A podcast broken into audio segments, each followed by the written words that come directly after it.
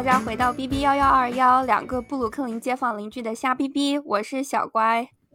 我是冉七，大家好。相信大家最近也看到了很多新闻上说的各种针对亚裔的一些恐怖活动，这个要怎么说啊？Hate crime，仇恨犯罪，大概就是这样吧。今天其实非常纠结，我们本来因为这个事情想录一期关于亚裔到底在北美或者是在西方世界有没有被物化。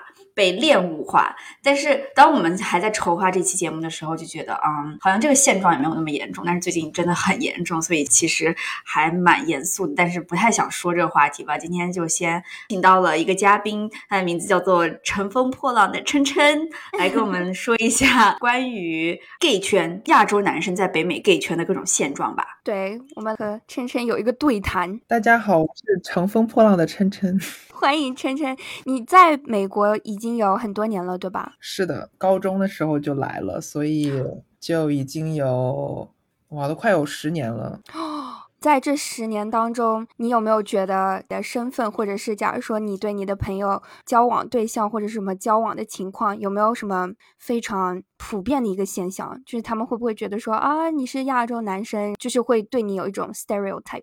我觉得。以一个直男的身份的话，可能是会有，但是如果是 gay 的话，就不一定了，是吗？就就其实还好了。但是如果是一个亚裔的直男，在一个白人居多的一个圈子里面去混的话，我觉得肯定会或多或少的有一种，就觉得和大家就算没有明说，你自己也会感到有一些。自卑吧，感觉应该是会有的。嗯，那你是什么时候确定自己喜欢的是男生？是来到美国以后吗？不是，之前其实我觉得一直都有犹豫，也不是犹，就是有一点，就是在探索自己的那个过程年龄，然后就是也不太确定。但是到大学的时候就慢慢觉得明朗了，但是之前就是有点模棱两可，就是也不知道。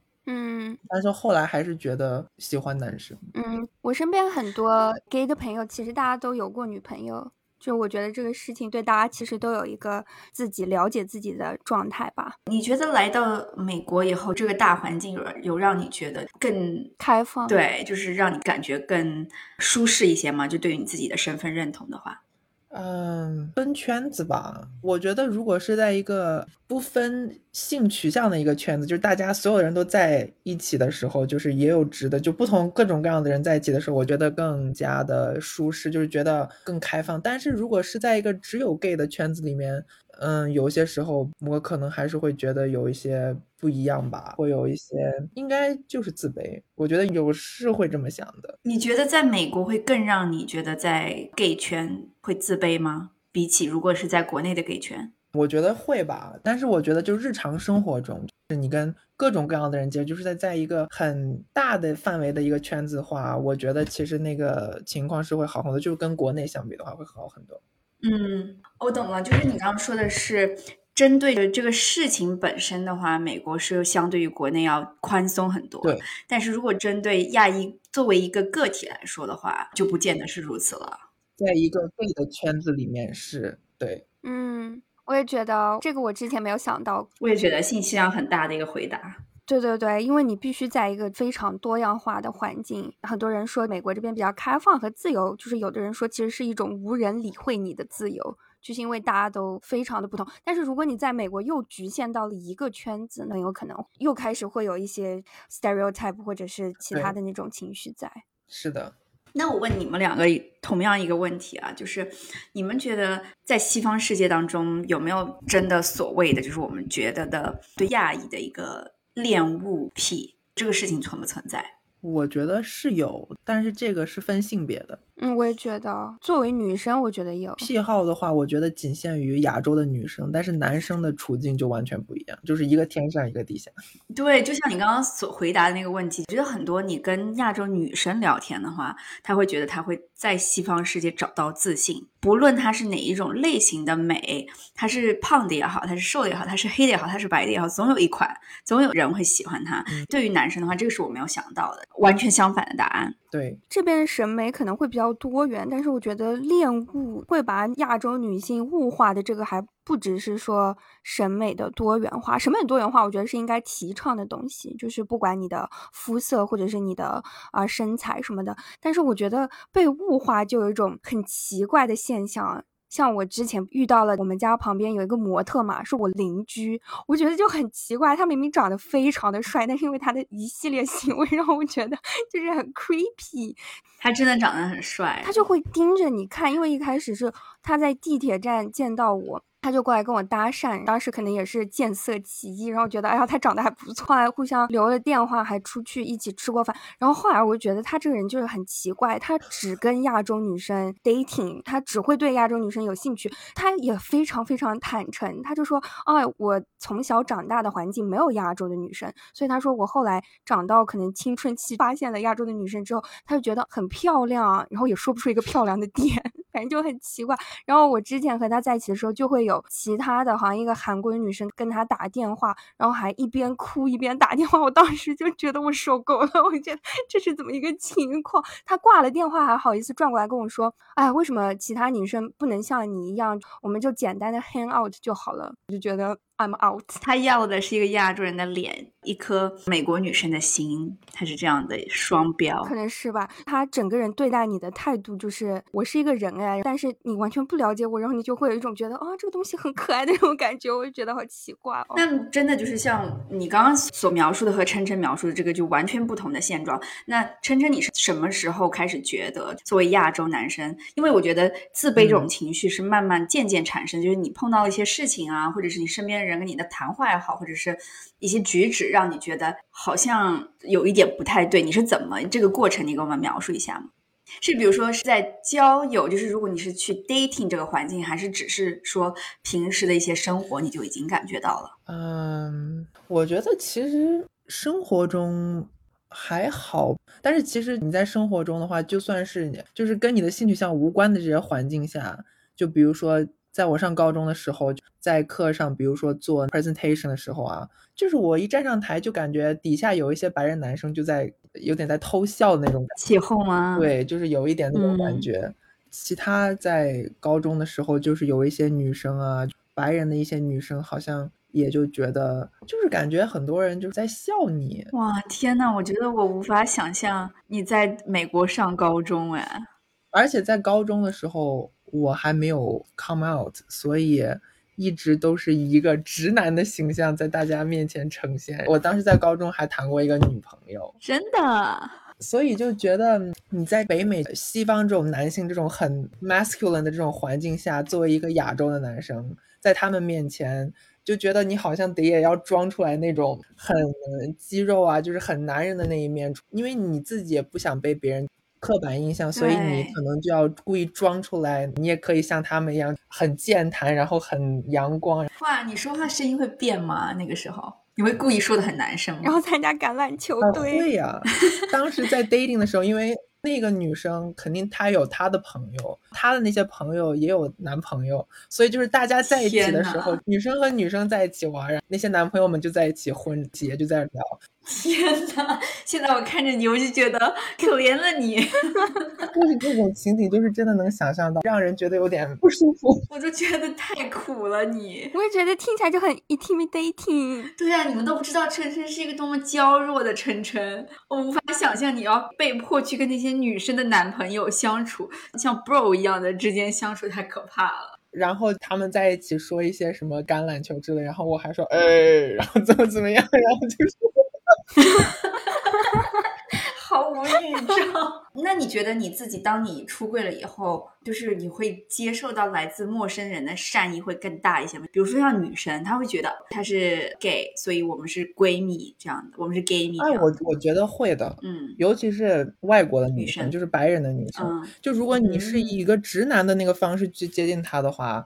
你有可能就会遭到拒绝，或者是不被重视。但是如果你是一个 gay 的这个角色进入到他们那个圈子，他们就会觉得就像一个闺蜜一样，就是很。很愿意就会就是接纳你，把你融入进去。那我觉得我们也是啊，没有我的意思是说，不管是肤色还是什么的，如果是一个直男的话，你肯定也不可能说变成非常好的朋友，就是走的特别的近，对吧？如果你们两个没有说互相有好感、互相吸引的话，但是如果是 gay 蜜的话，就完全不用考虑这些啊，反正就能相处就相处，反正相处不了也不用担心。对。对，但是如果是对于白人的直男，当他们知道了你是出柜了以后，他们对你会更加友好呢，还是会觉得那些指指点点那些声音并没有变小？嗯，就是以我的经验来说的话，其实我觉得直男在很多时候会要比 gay 男。更加友好，更加宽容。当然，我是觉得就是大部分人，当然就是有一些人比较 conservative 的话，他们就是可能是因为宗教或者是那个原因。那些除外的话，就是其实我觉得就是我周围碰到大学时候那些同学，其实直男反倒比 gay 男对你更友好。嗯，我自己觉得 gay 男一般来说标准都特别高。对啊，而且都比较抓嘛。嗯，所以你拼不过他的。他不会觉得我为了这个事情要 be a gentleman，或者是怎么样，我就好好的跟你说。我自己的感觉啊，也有可能不准。很多 gay 男，就比如说他们已经是非常成功的了，身材很好，然后长得很帅，然后有非常好的工，作自己的老公也是同一个类型的，他们就是食物链的顶端啊，他们。把这一整个圈子塑造的，就是所有的人都想成为这样的人，或者是都想找这样的人。那像普通的人，就比如说我们一样嘛，直男直女其实也是一样的。那就是普通的人，你没有办法能达到这么高的标准，你该怎么办呢？那你当初出柜了以后，进入了 gay 圈，那个时候是你已经毕业了吧？没在高中了，是吧？对，大学要好很多。大学应该比高中要更开放吧？啊，好很多。而且就是认识的人也多。到大学了之后，大家也平常住在一起，约约着一起。就尤其是大一的时候，大家都住在那几栋新生楼里面，这新生楼还都在一起，所以大家就经常啊约着一起去食堂吃饭啊，周末的时候一起喝酒玩呐，就是这种天天在一起这种感情，比高中的那种时候更深厚吧。嗯，大学出柜了以后是怎么样进入到？就是那个是你第一次进入 gay 圈嘛，对吧？跟我们说一下你的这个过程嘛，有有没有什么故事？是怎么样找到了你的小伙伴？其实要说一个特别搞笑的一件事情，就是我觉得这个可能应该也就是随机的吧。当时大学不是要那跟室友嘛？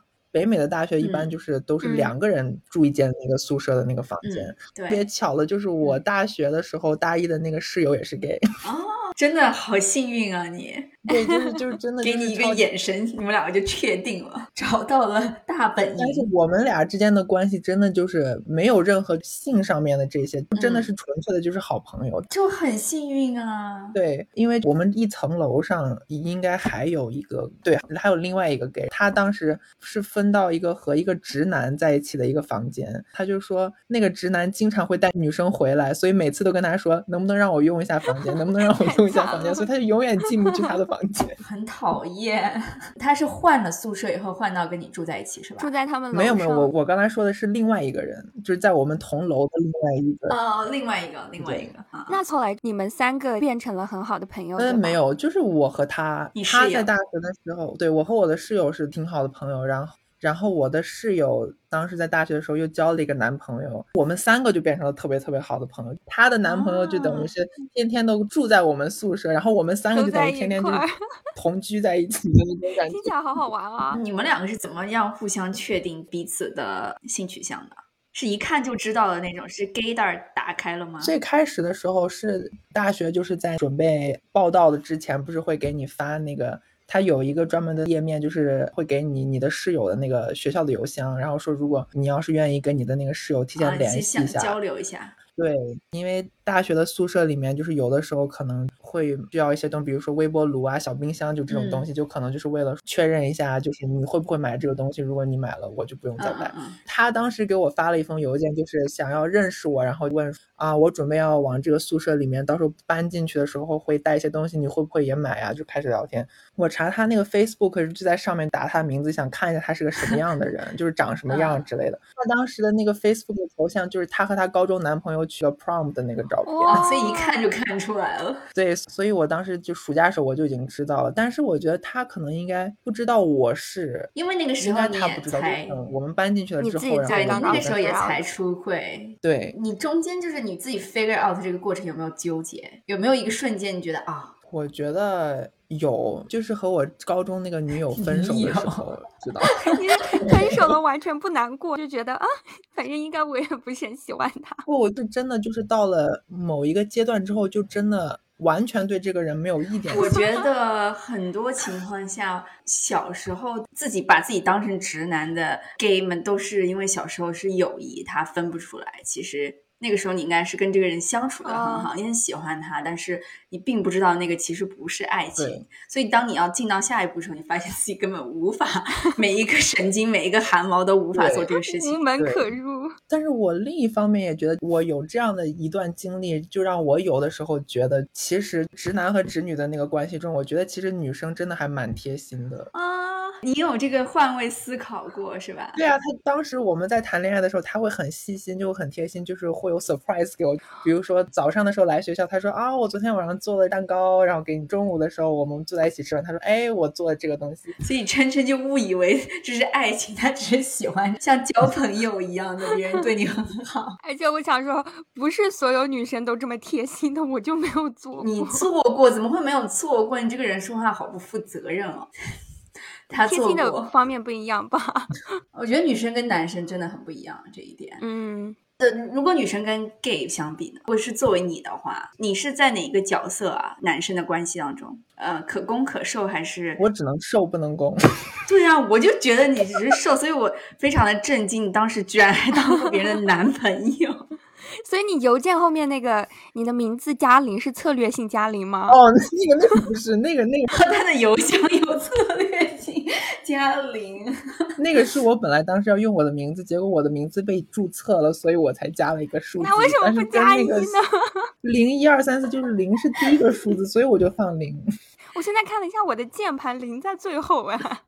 我我的键盘零也在最后。你经历过这种女生对男生很贴心，你会对男生很贴心吗？或者你会对男生失望吗？你会觉得你们 怎么这么粗我觉得会，我觉得会失望。可能也是因为到目前为止，我还没有跟男生谈过一场正儿八经的恋爱，就是没有经历过一个 relationship。就是整一个 cycle 没有经历过，对，没有体验过这种男生和男生之间的这种就是谈恋爱的这个过程。就以我现在的感受来说，我还是会觉得给我带来那个温暖，让我觉得很暖的都是女生。嗯，那我觉得这个事情你可能之后都要失望的。我觉得男生还蛮难，就是可能他带给你温暖的方式不同。如果你把你的期望保持在女生给你关怀那种温暖的话，我觉得可能对我觉得不太一定能达到达到。对，但是可能男生给你关怀的方面不太一样。我同意。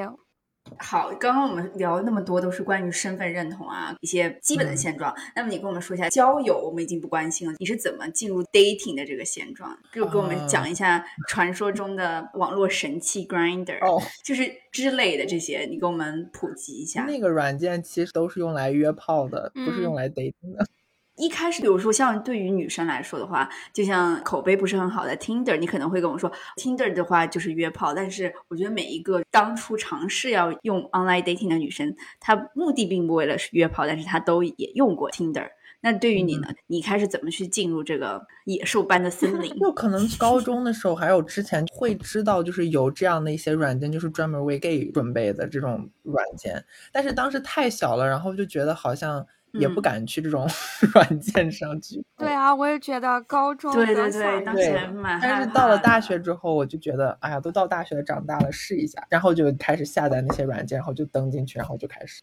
哦，所以你开始也是上了软件？对啊，你也是线上进入 dating 的，不是线下。我上的那个大学其实 gay 很少，也不是一个公立大学，是一个啊文理学院，所以总的学生的人数也不是那么多，gay 的人数又更少，所以。就其实也没有那么多人了，真的是想认识人的话，让自己的这个铺更大一点的话，其实应该去公立学校读。嗯，对，因为公立学校的人更多。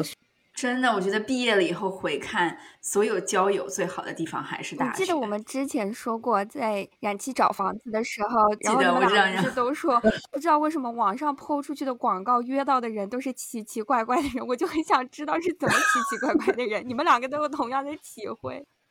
真的就是感觉喜欢亚洲人的人，也不能说是奇奇怪怪，就也不是说我喜欢主流的人啊，但是就是非常小看很多主流的人也找了亚洲人，也是，但是就是可能也是因为我们住的地方的原因，就非常偏门的人很多，是吧？或者因为你们两个的原因，也有可能。那你说一下嘛，你的 online dating 的，对你有没有觉得你会 attract 就某一种类型？有啊，有，我觉得有。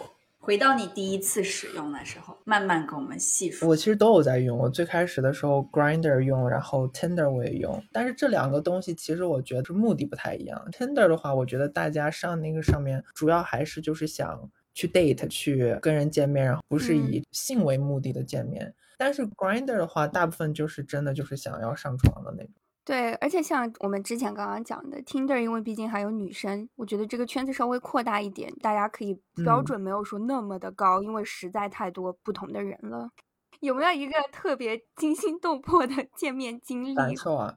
我觉得不管是 Tinder 啊，还有 Bumble 呀这些 dating 的这种软件，真的我到现在用那个软件滑来滑去，滑到我现在把那些软件都已经卸载了，就真的是很心烦。我滑的人，的人家不喜欢我，然后喜欢我的全是我不喜欢的，所以我现在真的就我真的都把那些都已经卸载掉。P D 的那首歌，喜欢我的全部都是那种很艺术的吗？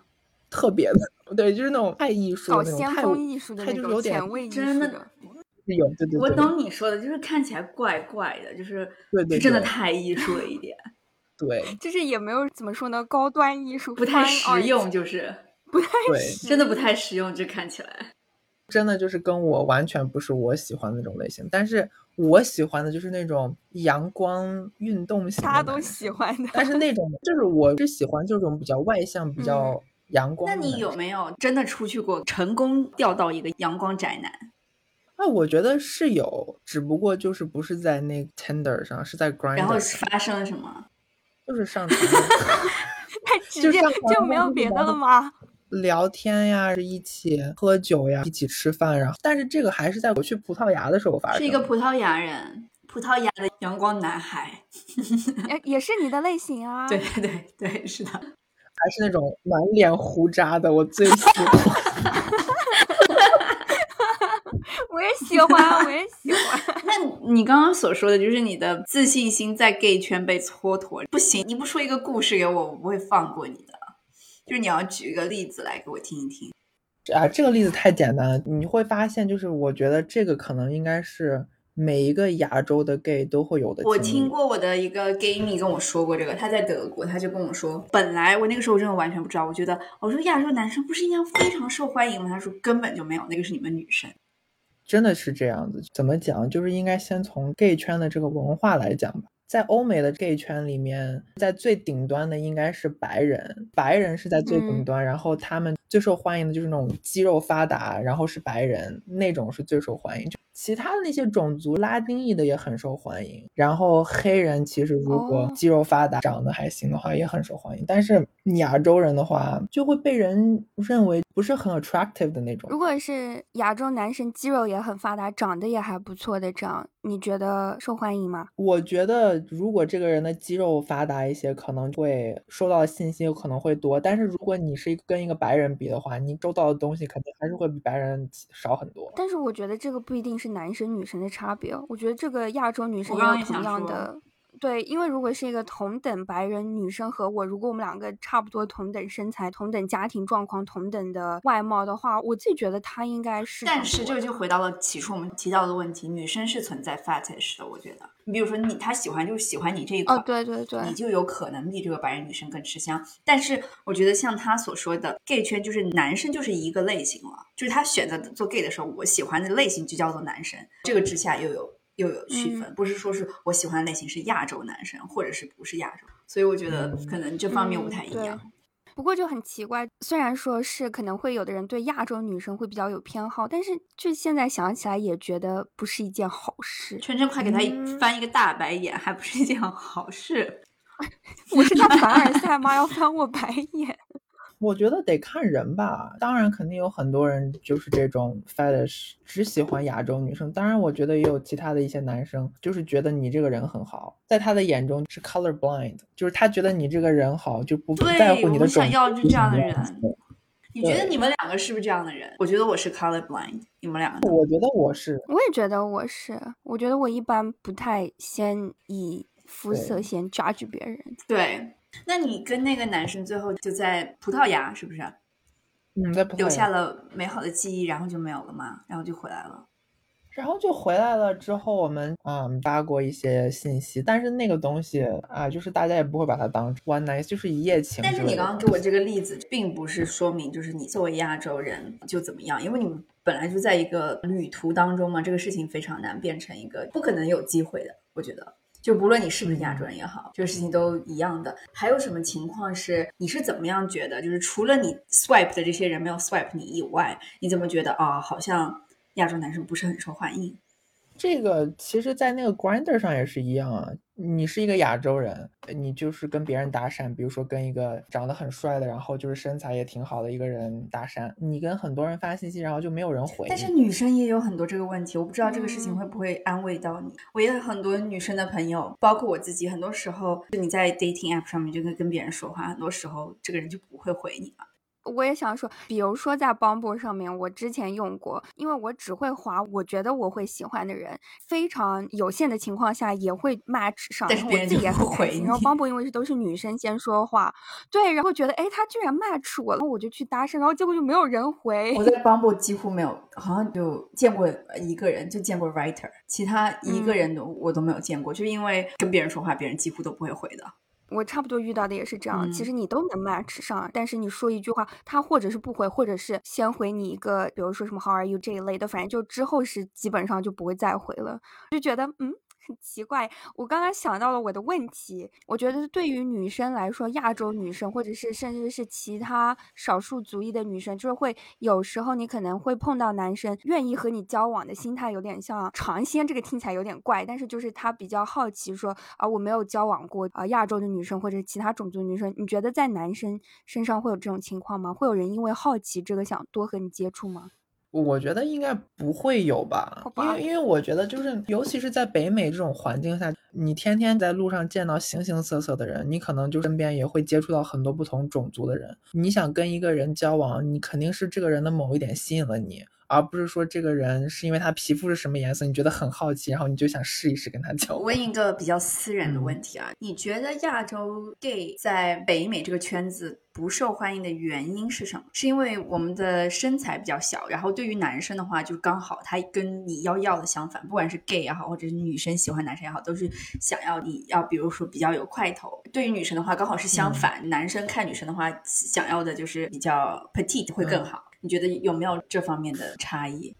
我觉得北美也好，当然欧洲我不敢说，因为我没有在那边真的生活过。但是起码就是在北美这边，我觉得整个的这个大环境的那个审美都是偏欧洲的审美，就会觉得白人是最好看。就觉得还是跟长相有关。而且我觉得长相有关系，而且就是这种刻板的印象有关系。亚洲的男性在别人的这个刻板印象中，好像一直都是那种很弱小啊。你像其他那些白人男，都是去健身房去锻炼啊，怎么样？但是他们的刻板印象就会觉得亚洲男生可能就是那种很书呆子的那种，然后就是弱弱的，在社交活动上也很非常内向。那如果你的角色是，比如说是你的话，就我觉得你就像女生一样嘛。就是如果是在这一卦的人当中。倒不是越阴柔越好吗？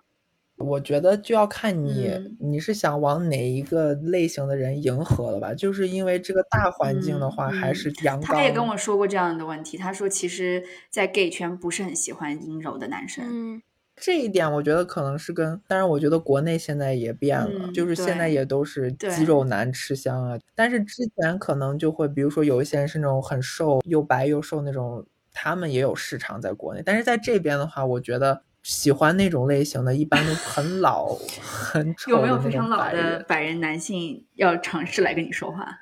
啊，有啊，超多！天呐，好可怕！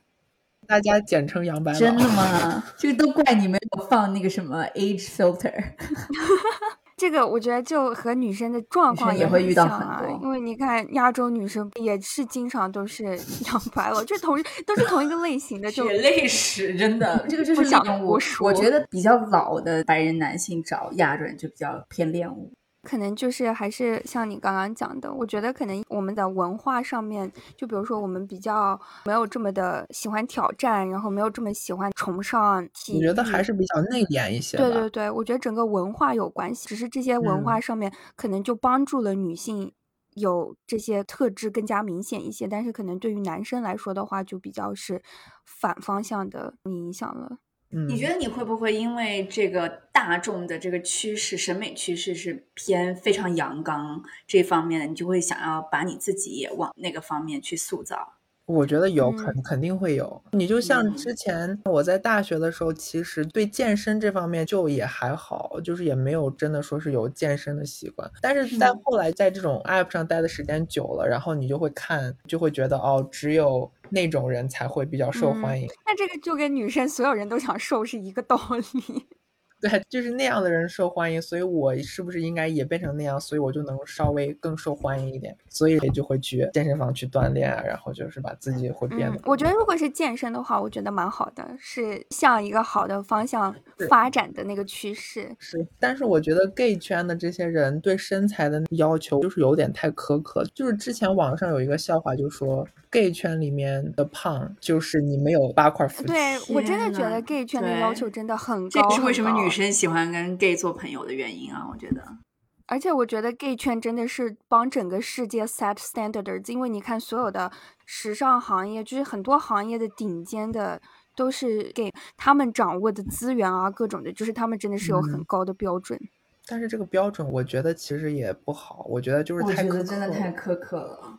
还有很多很多的人也在 gay 圈，只是他没有办法达到这么好的条件。且我觉得，当一个条件很苛刻的时候，它就会让 gay 圈的这个审美变得非常的单一。就比如说，如果我是喜欢一种很阴柔、非常的性冷淡的风格，我就没有办法混下去，那我就只能选择不走这样的风格，因为这样我才能有市场。这种逐渐下去的话，其实这个嗯审美就会变得非常的单一化，在这个 community 里面。嗯，而且因为你看，像现在女性都开始有什么大码模特了什么，我觉得如果他们弄一个什么大码的 gay 模或者什么的，真的这个 gay 圈就不会吃这套。要 embrace all kinds of beauty。现在我们社会整个社会说啊，女性要包容，要怎么怎么样，大家就在说啊，不同身材的女性都很美，但是没有人说不同身材的 gay 都很美，gay 圈就会说我们不只认吃这套。这一种，leave us alone。对啊，你们觉得我们不那个漂亮是要可以的，但是我们不这么觉得。对啊，我自己真的是这样觉得，因为他们真的很高标准哎。对，就是因为这样的审美就会让大家觉得只有一种类型的人是美的，其实这样是不好的。因为我觉得如果大家的审美都变成了那样子的话，其实是很不现实的。尤其是像现在这个社交网络发达的这个时代，就是你所看到的很多的这个信息都是经过那个美化过的，看别人 PO 在网上的这些东西，所以看到这些东西多了，你就会觉得是不是每一个人都应该是这样？但是其实那些东西我觉得都是很不现实的，因为现实生活中谁真的就是每个人都有八块腹肌？嗯，真的。你最近一次 dating 是什么时候？是跟谁？其实我现在回想起原来就是这些经历啊，就是觉得，当然也不算遗憾，我觉得就是个当时那个去的大学，它的那个地理位置啊，就是各方面也有关系。但是我就是觉得有你当时在什么地方念的大学？纽约上周，哦、你在纽约啊、嗯那很白吧？那个地方应该。就是因为我的那个学校也没有办法认识特别多的人，所以我现在回想之前的这个经历，就现在发现我真的都从来没有跟一个人去过一个正儿八经的 date，这是从上大学到现在都没有吗？可能也有过几次吧，但是我觉得真的能让我记住的也好像都没有几个，不是那种目的很单纯的那种，真的就是想要认识这个人，都是以性为目的。我在想，这个你觉得是和你之前上大学的那个地理位置有关系？假如说是换在一个不同的城市上，是一个公立大学的话，会比较容易吗？可能会有区别，对，如果是地理位置不一样，可能是因为我觉得本。来纽约应该算是 gay 圈人数比较多，然后大家就接受度比较高的地方了。如果假如说你在一个更偏远的地方，应该就会更难吧？你觉得目前这个状况有比之前大学变好吗？其实我其实刚从大学毕业，毕业搬到纽约，然后可能也就半年多的时间，然后就已经 quarantine 了 你还有所期待？也许到 quarantine 结束之后，其实这个市场就会开放。健身，他每天，都都是趁这个时间赶快练肌肉，把自己单一的那个方面走。但是另一方面，我也觉得纽约这个城市不夜城嘛，所以我觉得大家其实很多人的心态都很浮躁，就会觉得可能不会太把谈恋爱这种认真谈感跟我们这种真的，女生也很难的，所以我能想象你有多难。能玩就玩，能遇到就谈，就只能这样。对啊，而且我还想搬到加州去。觉得那边会稍微好一些。谈恋爱。我觉得真的，我都没有觉得搬到哪个地方是会把这个感情放到第一位，但是我就觉得那个地方天气很好，就是可能能更多的去做一些户外的东西，去见更多的人，就是有更多的 activities 可以做。嗯，有更多的阳光男孩在那边等。对对对对对，这个是主要目的。对，因为我觉得加州应该比纽约少一些这种特别特别艺术的人，你懂的，就是那种 看起来就觉得，嗯，你好像有一点过了，所以在那边你可能会遇到更多的你的类型。嗯，如果是阳光类型的话，感觉加州应该是一个比较好的地方。对，就和都市的人不太一样。是 的。好，那我们节目差不多要结尾了，但是我们想问一个非常重要的问题，就是你在这里会对亚裔的 gay 有一些什么建议吗？要如何在这个水那么深的圈子里面混得如鱼得水？除了练出八块腹肌之外，我觉得这个问题应该是每个亚洲男生 gay 男生都会困扰的一个问题，就是在一个寻找自己的一个过程。但是首先，我觉得应该是从自己改变吧，从这个。性格上、外貌上变得更加外向一些，不要那么内向，多去跟别人交流，把自己的性格变得就是外向，变得更好。然后在身材上，我觉得也是，虽然说是你不用练出一定要八块腹肌，但是我觉得有一个这种好的身子，有这种锻炼身体的习惯也是很重要的。一个人如果坚持锻炼的话，真的和不锻炼的人那个外貌看起来就是精神风貌、气场会非常不一样。说的很好，是的。就算是为了这个，我觉得大家也一定要就是有这种锻炼身体的习惯。其他方面的话，不要把自己设想自己一定处在一个种族劣势的这个，就是你懂他们的痛。对，不要把他自己放到自己的脑子里面。我觉得这个就回到了之前，我也是这样，在这个网上待的时间长，在线下和真人待的时间少。正确的应该是多去认识别人，比如说有一些什么活动啊。有一些什么朋友的 party，我觉得这种人和人之间的这种交流，我觉得比网上有效的多。我同意，我觉得在网上花的时间多了，真的就是不管你是什么类型的人，增加你的焦虑，被强迫的去意识到自己和别人的差距就很可怕。对，对对对对。而且你比如说像刚刚琛琛说的，你如果跟别人发信息，别人不回你的话，你就会开始不断的谴责自己，judge 自己。其实可能并没有什么的，但是你就会给自己很多负面的能量。而且很多信息，像你之前说的，都是被美化过的。在网上，你可能看起来觉得，哇，这个人怎么八块腹肌，其实都是 PS 出来的。App 上面的那些人，他看你，他就只看你的这个照片，他看你这个照片，就在脑海里面已经想设定你这个人是什么样。对，另一个方面就是真人要多参加这种交流的话，也是这个，就是有助于打破他们的这个刻板。说的好，他们可能想，哦，你可能是这种柔弱的这种内向，但是。你跟这个真人见面了之后，你很阳光，散发出的那种气场，让他觉得把自己的这个印象打破。对，就是在线下的这种活动、真人的 date 当中，你才有机会能把你自己，不是你这个种族，是你自己展示给别人。对你作为一个 individual 展示出去给别人看。对，说的很好。其实我觉得，不管男生女生，有的问题还是比较相通的吧。像你给的建议，其实不是说只是给男生，我觉得其实对一样。我还学习到蛮多，就是之前我其实并不太了解，就是作为亚裔的男性，如果你是都不要说你是。Gay 或者是直男了，就是亚洲男性，可能你在北美这个圈子跟亚洲女性所面对的东西不太一样。就是当我们如果感觉我们要来说，其实啊，我作为亚洲女性，感觉其实也是处在圈层的偏下的话，其实这个就你如果跟男生比的话，可能完全不是一个量级的来。所以我这个也是我自己所学习到的一个地方吧。所以今天非常感谢晨晨来跟我们进行了这一番交流，也在这一个特别敏感的时期，我们想来说一些关于亚裔这个身份的一些问题吧。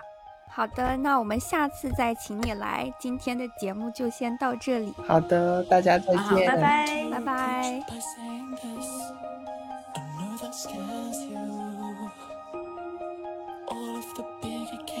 you except you And I don't even need to know your reasons. It's okay, it's okay, it's okay I think you sometimes forget. I would know you better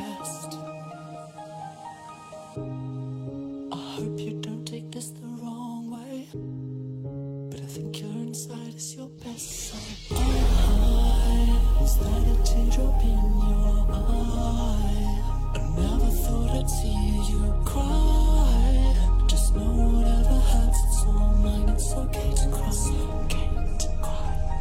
I see the truth through all the lies. Even after all this time, to hide. To cross, to cry. It's okay to cross.